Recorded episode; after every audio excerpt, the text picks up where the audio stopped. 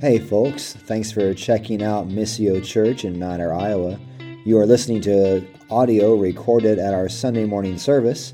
If you'd like any more information on the gospel or like to learn more about Missio Church, you can find us on Facebook at facebook.com backslash Missio Mount Ayr. So, we have been walking through the book of Genesis, and we find ourselves in Genesis chapter 23 this morning. Um, and uh, so, if you're new with us, uh, you know, I'm going to uh, try to help do my best to catch you up to where we are. We, have covered a lot, and you can actually find those sermons uh, by going to our website or podcasting. Darren can help connect you with that because I don't remember all the information around that. But uh, in Genesis, what we see is that genealogies they mark the beginnings and the end of various sections. The last genealogy that we saw was at the end of chapter 11, which gave us the descendants of this man named Terah, who was Abraham's father.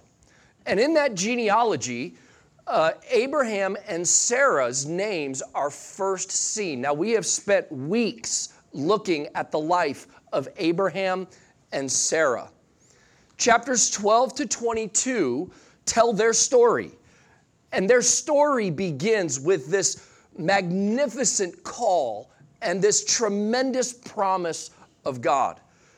And he promises that God will give to Abraham and all of his descendants land, that he will give him multitudes of descendants, and he will, through him, bless the whole world. Over the last 10 chapters, we've studied their journey with all of its beauty and to be honest, with all of its ugliness. And there's been some ugliness. However, even in their mistakes, Abraham and Sarah, we see, have lived by faith, believing that all of God's promises are true. In their life, there are, as theologian Graham Goldsworthy summarizes, and Darren also talked about, I can't remember who you referenced, was it A.W. Pink maybe last week? Um, uh, there are these important biblical themes. We can't miss this. The reason why Darren and I keep going over this is because we don't want you to forget this, that when you go back to Genesis someday on your own, that you remember these truths, that there are these important biblical themes that are present throughout all of Genesis, like these seeds of the gospel and the scriptures and who God is and what He does that begin to grow and bear fruit and blossom as the scriptures go on. And here's some of the things that we see on top of what Darren already talked about last week. We see God's grace. We see grace in God's call. We see that God provides. We see that God is faithful when we are both, uh, or when we are unfaithful. Frankly, the entire life of Abraham and Sarah display God's rich grace towards his people. We see God's election in the life of Abraham and Sarah. For reasons we really don't know, God chose Abraham and Sarah to be the ones who would receive his incredible promises. He chose them that, that we don't know why. He chooses them and says, Through you, I'm going to do this work to redeem the world back to myself.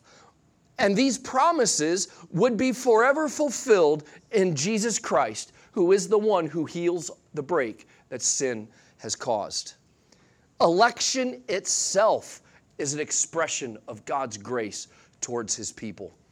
Goldsworthy, uh, the theologian I referenced a moment, a moment ago, in his book, According to Plan, phenomenal book that you should read. He says this He says, quote, whenever God acts for the good of the people, he is acting against what they deserve as rebellious sinners. And that action is grace. Election means that God chose some and not others to be objects of His grace. And so, in His grace, God chose Abraham and Sarah to be blessed, to be the one through whom the whole world would be blessed, and that God would be their God. We also see faith uh, as the way to be made right with God. This is a huge theme. As a matter of fact, Darren and I were talking just this week. We might even press pause on walking through Genesis to just look at what do we learn about the nature of faith as we see this huge seed. Some seeds are bigger than others, right? This idea of faith is a huge seed. But what we see in Genesis chapter 15, verse 6, it says that Abraham believed God and it was counted to him as righteousness.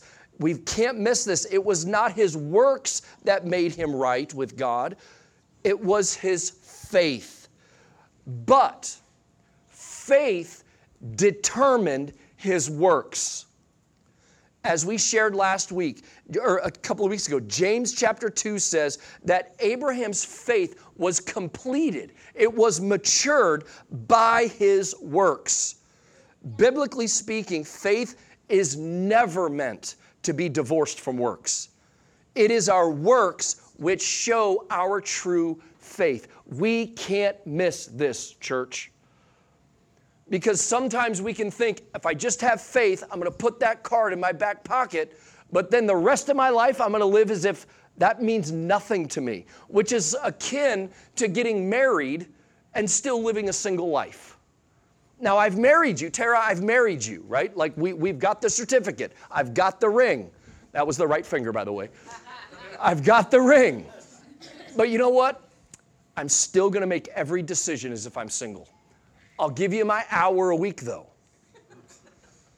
Like, that's absurd, right? Well, that's a picture of faith. If we've come to Christ, if we have our faith in Christ and the God who has promised us things, then that faith is to be lived out, not just in some decisions, in all decisions, in our entire posture of life, in how we think. And it doesn't mean that we're necessarily looking at Polaroid moments. Snapshot a moment of your life, snapshot of, you know what? We're all gonna be imperfect. We're all gonna be perfectly imperfect. We're all gonna fall short. Don't hear this as a burden that, that, that all of a sudden now the gospel of grace is this gospel of works. No, it's all a gospel of grace. But when we place our faith in Christ, it is setting your face to Jesus and going, that is the direction I'm running in. That is the God that I worship. He is the one whom I'm living for. And even though I'm going to crawl, I'm going to fall, I'm going to sometimes look to the side, I'm going to sometimes want to go back. No, my heart is clawing and pursuing Jesus. And that impacts every element of my life. This is why Hebrews chapter 11, verses 8 through 11, which was read just a moment ago, says this. We can't miss these words where he says, By faith, Abraham obeyed when he was called to go out to a place that he was to receive as an inheritance. And he went out not knowing where he was going. By faith, he went to live in the land of, of promise, as in a foreign land, living in tents with Isaac and Jacob, heirs with him of the same promise. Why did he do that? For he was looking forward to the city that has its foundations, whose designer and builder is God. Isn't that interesting? Abraham wasn't even looking to the earthly land of Canaan as his ultimate destiny. He was looking beyond it to the day where he will dwell face to face in God's kingdom under God's care as God's child. By faith, Sarah herself received power to conceive, even when she was past the age, since she considered him faithful who had promised.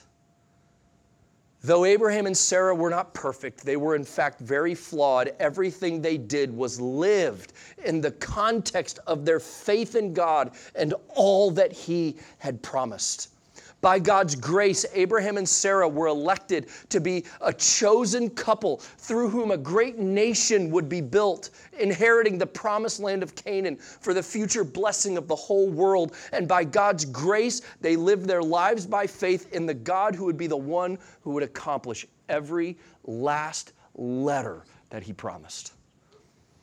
So, with this, we arrive at another genealogy at the end of chapter 22. This genealogy, this one chronicles the descendants of a man named Nahor, Abraham's brother.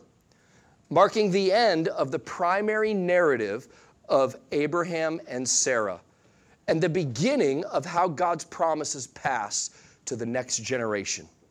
However, this new section, it does not begin with a call from God, but with a death. It begins with the death of Sarah. And we will read, and Abraham, her husband, will deeply mourn her. But from this sad event, we will again see grace, election, faith displayed, and God's redemptive plan take another step forward. So let's read Genesis chapter 23 together. This is the word of God. Sarah lived 127 years. These were the years of the life of Sarah. And Sarah died at Kiriath Arba, that is Hebron, in the land of Canaan. And Abraham went in to mourn for Sarah and to weep for her. And Abraham rose up before his dead and said to the Hittites, I am a sojourner and a foreigner among you. Give me property among you for a burying place, that I may bury my dead out of my sight. The Hittites answered, answered Abraham, Hear us, my Lord. You are a prince of God among us. Bury your dead in the choicest of our tombs. None of us will withhold from you his tomb to hinder you from burying your dead. Abraham rose and bowed to the Hittites, the people of the land. And he said to them, If you are willing that I should bury my dead out of my sight, hear me and entreat for me Ephron, the son of Zohar, that he may give me the cave of Machpelah, which he owns. It is at the end of his field. For the full price, let him give it to me in your presence as property for a burying place. Now Ephron was sitting among the Hittites, and Ephron the Hittite answered Abraham in the hearing of the Hittites of all who went in at the gate of the city No, my Lord, hear me. I give you the field, and I give you the cave that is in it. In the sight of the sons of my people, I give it to you. Bury your dead. Then Abraham bowed down before the people of the land, and he said to Ephron in the hearing of the people of the land, But if you will hear me, I give you the price of the field Accept it from me that I may bury my dead there. Ephron answered Abraham, My Lord, listen to me. A piece of land worth 400 shekels of silver, what is that between you and me? Bury your dead. Abraham listened to Ephron, and Abraham weighed out for Ephron the silver that he had named in the hearing of the Hittites 400 shekels of silver, according to the weights current among the merchants. So the field of Ephron and Machpelah, which was in the east of Mamre, the field uh, the, the field with the cave that was in it, and all the trees that were in the field throughout the whole area was made over to Abraham as a possession in the presence of the Hittites, before all who went in at the city gate. After this, Abraham buried his wife Sarah in the cave of the field at Machpelah, east of Mamre, that is in Hebron, in the land of Canaan. The field and the cave that is in it were made over to Abraham and his property for a burying place by the Hittites. Verses 1 and verse 2 tell us that Sarah lived to be 127 years old and that she died in Kiriath Arba, which later became known as Hebron. And this is located in the heart of the promised land of Canaan. She is the only woman in the Bible. This is fascinating. She, Sarah is the, uh, uh, the only woman in the Bible to have her total number of years recorded. This is no small thing, and it's meant to honor her. She was the mother of the promised child, and through her offspring, a great nation would come. If you recall in chapter 22, uh, said Abraham and Isaac went to live in Beersheba after the events that happened on Mount Moriah. Abraham, most likely, see, he lived a semi nomadic life, and he would have had to travel from place to place to feed his great flocks. And so Sarah ends, ends up passing away about 20 miles away from Beersheba. And upon her passing, Abraham mourned and he wept. Mourning and weeping together show the deep grief Abraham had at the passing of his wife. Through all their ups and downs, they remained married for decades. She was his bride, his co heir of all God's promises, the mother of their son, the partner through life, trusting him as he followed the leading of the Lord no matter the cost. I can't help but think of 1 Peter chapter 3 where the Apostle Paul wrote instructions to Christian wives about how they are to live in a manner that is godly and upright, even if their husbands aren't believers. And in this passage, which to be honest, flies in the face of our culture. You want to get people mad at you, just read this passage and just sit back and watch, eating popcorn. Peter wrote to be respectful and pure in conduct to let true beauty flow from the hidden person of the heart, not solely from what is external. And he goes on to say, This is how the holy women of old hoped in God and submitted to their own husbands. I'm just the messenger. Is it hot in here? and then it says in verse 6 And Sarah obeyed Abraham, calling him Lord. And you are her children if you do good and do not fear anything that is frightening. There's a treasure to be found in that passage. There was so much for Sarah to fear. But through it all, she kept faith. She was faithful to Abraham and to her God. Not perfectly by any means, but her life carried a trajectory of faith by God's grace. And so scripture honors her, and Abraham mourns her. They were married for decades, endured so much together. And verse 2 gives us a glimpse into what it meant for Abraham to lose his wife of so many years.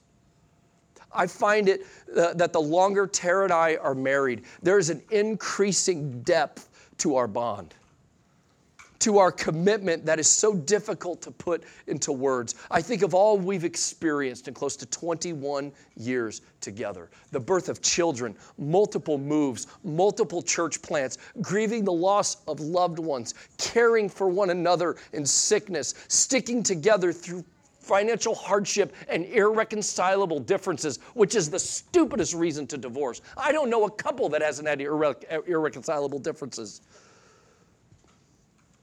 the depth of our bond now versus uh, when we were first married is more than I could have imagined.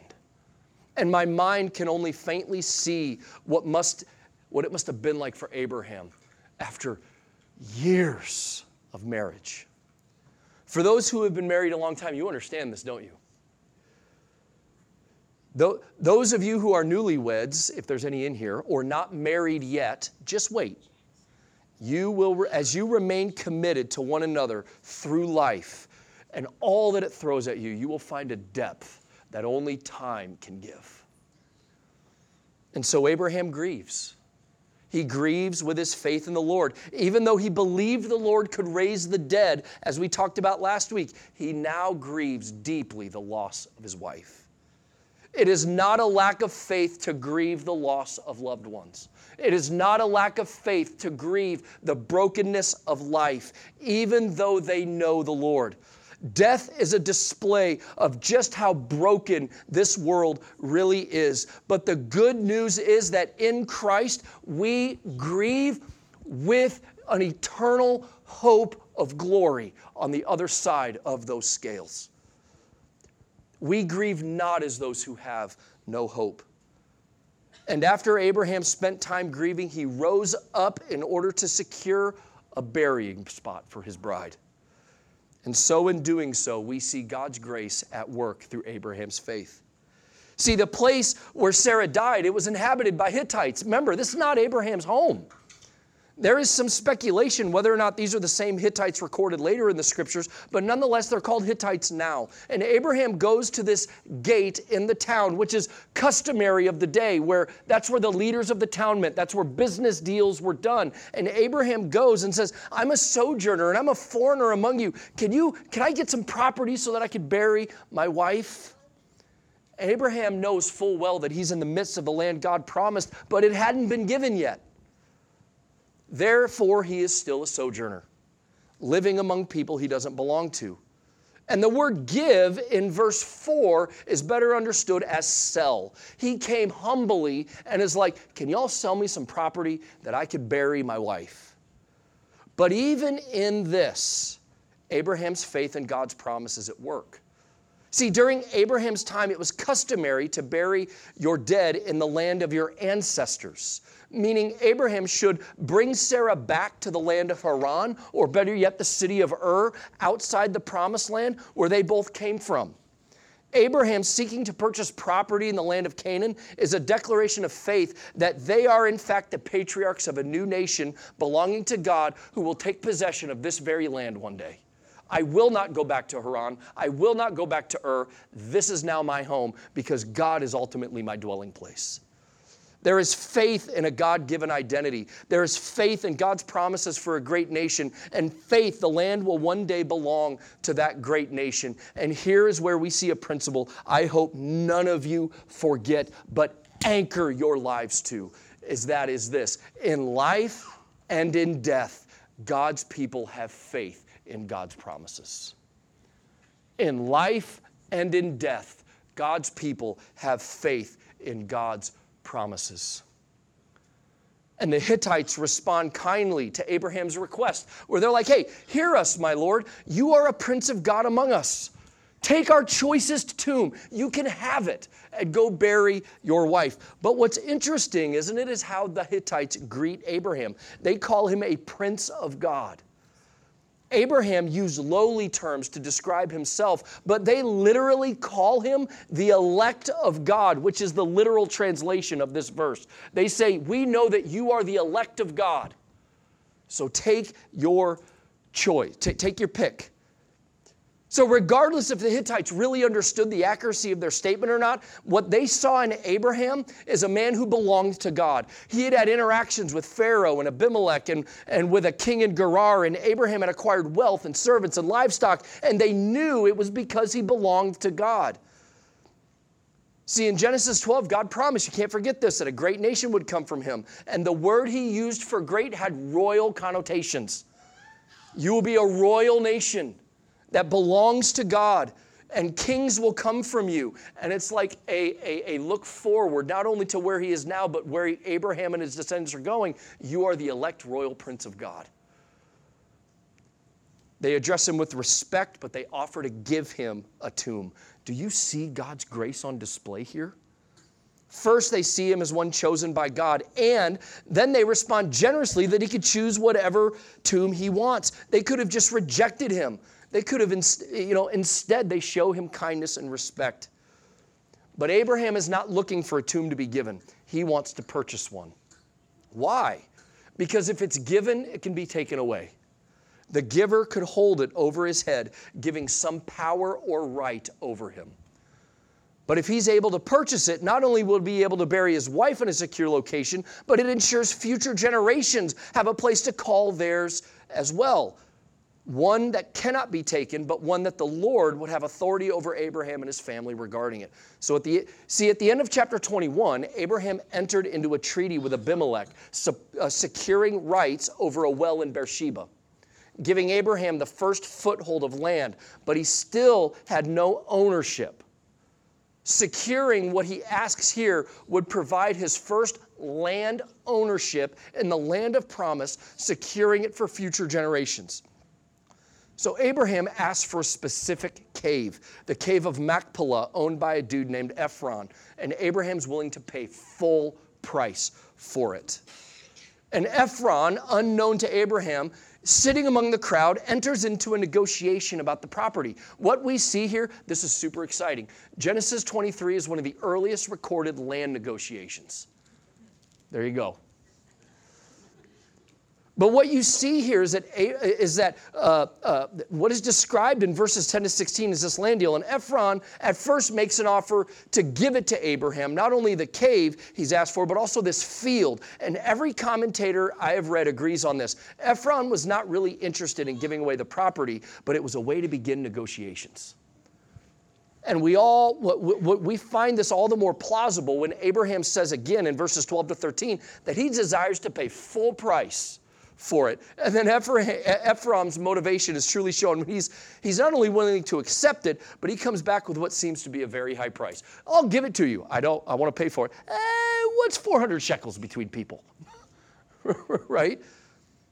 And so now we see this land deal take place. And Abraham counts it out and buys the land. And even in this transaction, we see God's grace at work in Abraham's life because the simple fact that a sojourner is able to pay this extreme amount of money because of God's provision as he's carried him through the promised land is remarkable. God called, God holds, God provides, God secures, and God is down to the every detail of Abraham's life that he could actually buy the land and go bury his wife.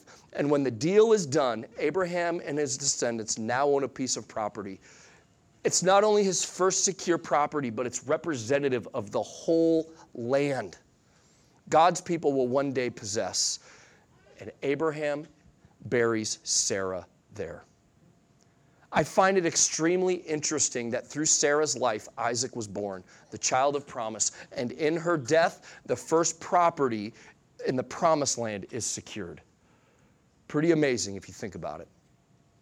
And what transpires here is a picture of things to come.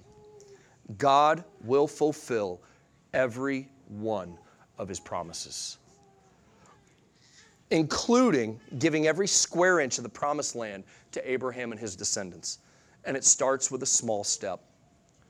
Chapter 23 is one of those chapters we could easily just read, not seeing the bigger picture, but God moved his plan of redemption just a little farther down the road. Please don't miss its significance and that it was purchased not for living on, but as a burial plot. Hebrews 11:10 gives a clear picture, a clear understanding of what Abraham was really looking for, and it went beyond owning the promised land of Canaan. He was looking for something more glorious. He was looking forward to the city that has its foundations, whose designer and builder is God. Abraham and Sarah were ultimately longing for their heavenly home with God himself. Every step of their journey was saturated by God's grace. It was defined by their new identity as God's elected ones and lived by faith in God and all of his promises. Abraham and Sarah were people whose lives were utterly transformed by God's grace, by his choosing them, and his grace to live by faith. What was true of them is also to be true of all who trust in God's Son, Jesus Christ. In Christ, God lavishes amazing grace on his people by not counting their sin against them.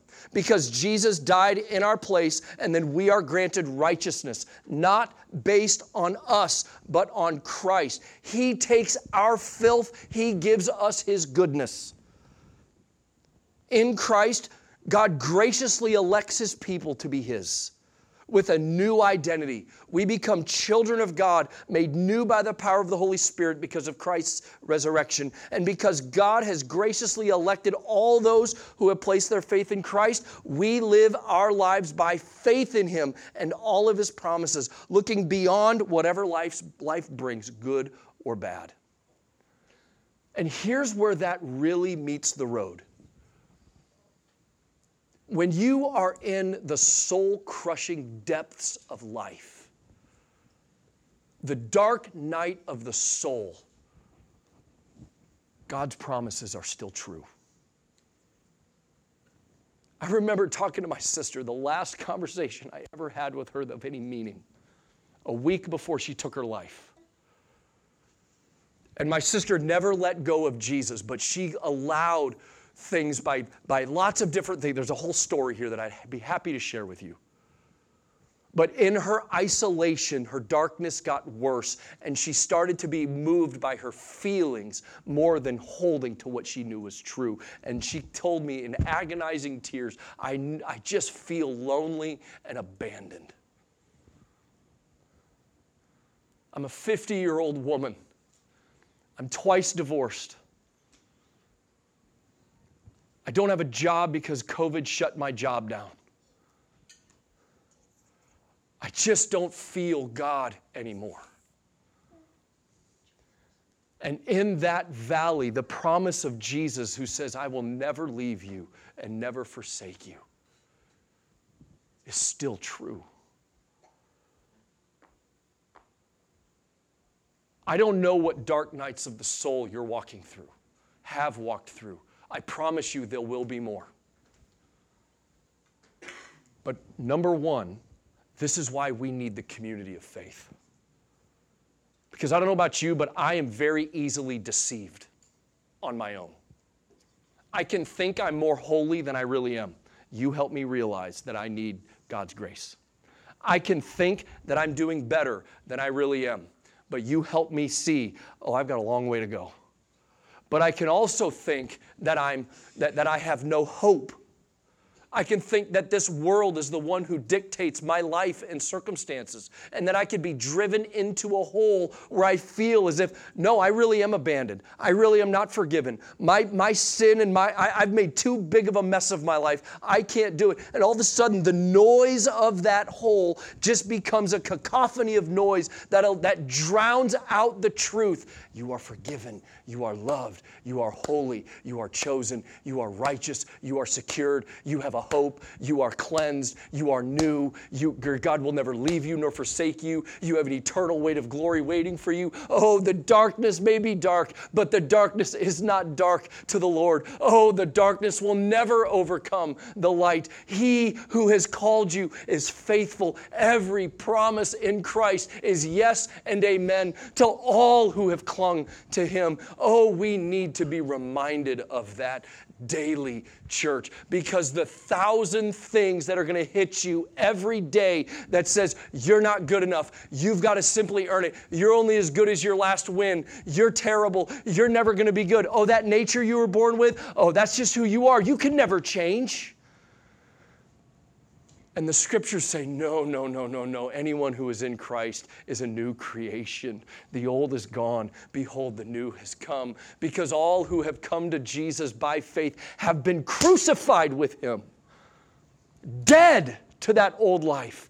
And in his life, we are also united with him in a resurrection like his, which means that his life is indestructible. Death no longer has dominion over him. And that is a guaranteed, validated, sign sealed, delivered, true sign that there is nothing that will hinder the work of God in his people and in the world. Do you carry that in the dark nights of your soul and don't allow prosperity to dilute it to thinking that you are good enough and accomplish that all on your own? It's all grace, baby. It's all grace. And we see a life in Abraham and Sarah that we can walk by faith and not by sight, looking forward to an ultimate heavenly city built by God's own hands. Don't get too comfortable here, ladies and gentlemen. This is not all there is. This world is deeply broken, and God is not interested in making you feel more at home here. God did not, does not desire his people to live in a land with cancer God does not desire his people to live in a land where, where, where, where we constantly feel the burden that I've got to earn something. God does not desire his people to live in a land where there's racial hatred, where politics divide, where, where we're confused about authority and where we've come from. God does not desire us to live in a world where we have a hole in our heart that we are longing to fill with all sorts of things. God is not interested in living in a world where alcohol seems to be a greater comfort than the Word of God.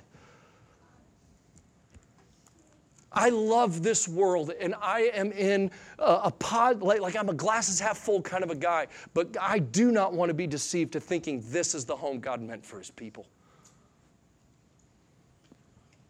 Look to a better home and shine the light of that better home in your homes.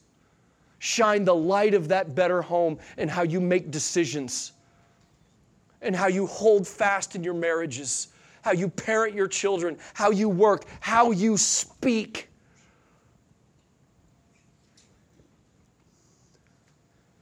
because our hopeful home it was not purchased by 400 shekels it was purchased by the invaluable life of jesus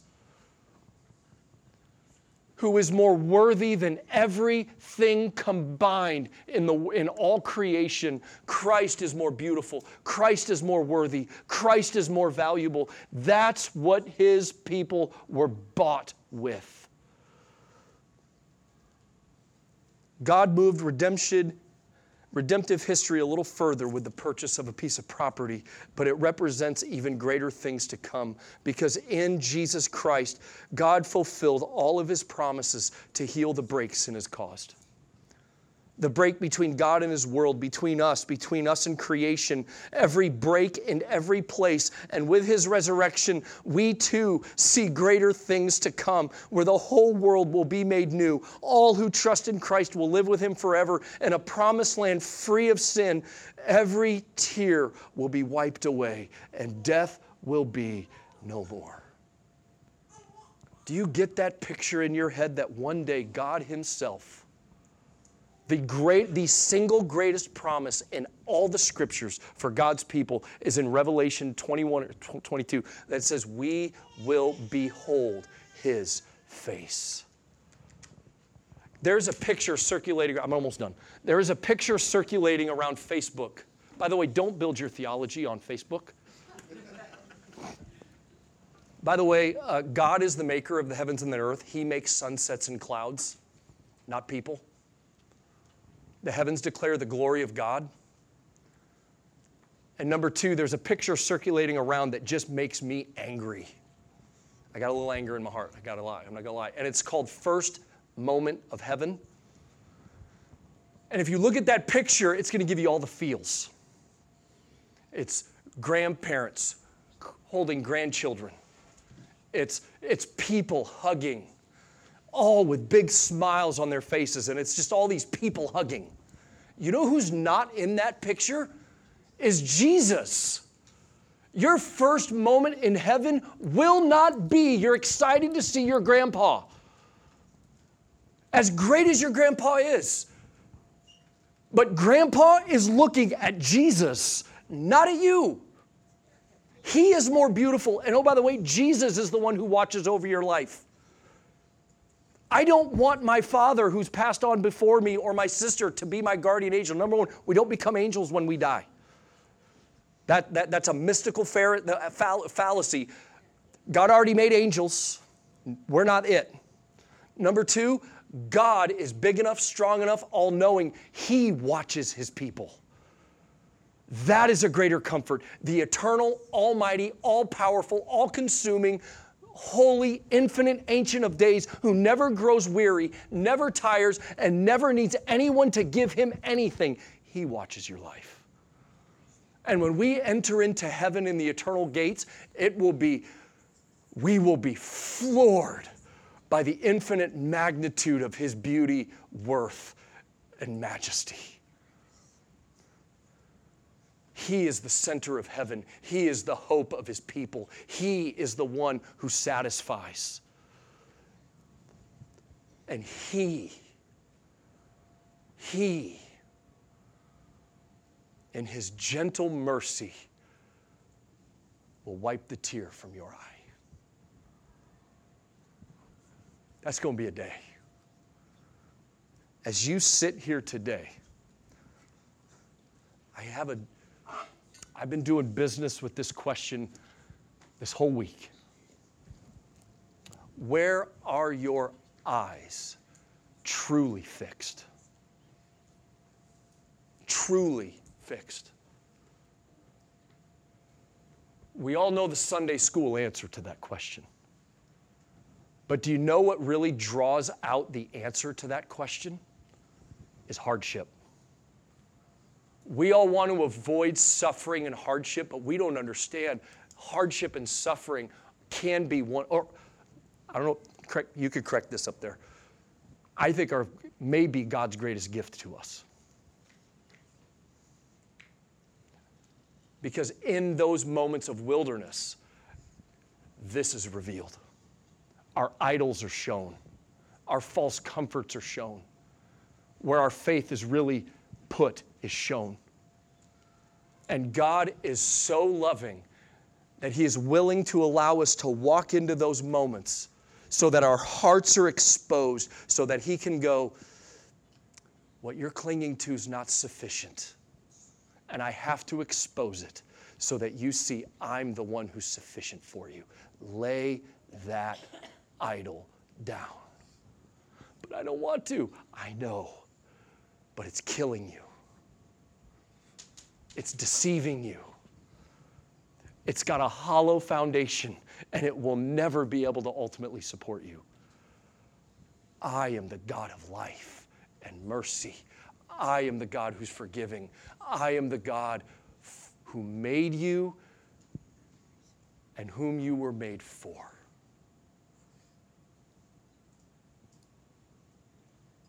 Where are your eyes ultimately fixed? Is it on Christ and every promise that comes with it? Or is it something else? I pray with all of my heart we fight together to have our eyes fixed on Jesus, the author and perfecter of our faith. And oh, how I need you to help me do that. Father in heaven, we come to you in the name of your Son. And God, I thank you that you are a faithful, faithful God. I pray that every one of you, I, am so thankful that every one of your promises in life and in death, in plenty and in want, in joy and in sorrow, they're all true. You are unchanging. You are eternal. You never grow weary, and there's not a thing in this world that can compare to you, and there is not a thing in the spiritual world that can compare to you. God, it is our desire to have no other gods before us but you. Knowing that, God, you are good. You are good, and you are a provider. And you showed us how good you are by sending your Son to bear the weight of wrath that we deserve so that we could be objects of grace and restored to hope. May our eyes be fixed on that, and may that govern every breath we breathe. And when we fall, thank you that your grace is still enough. In Jesus' name we pray.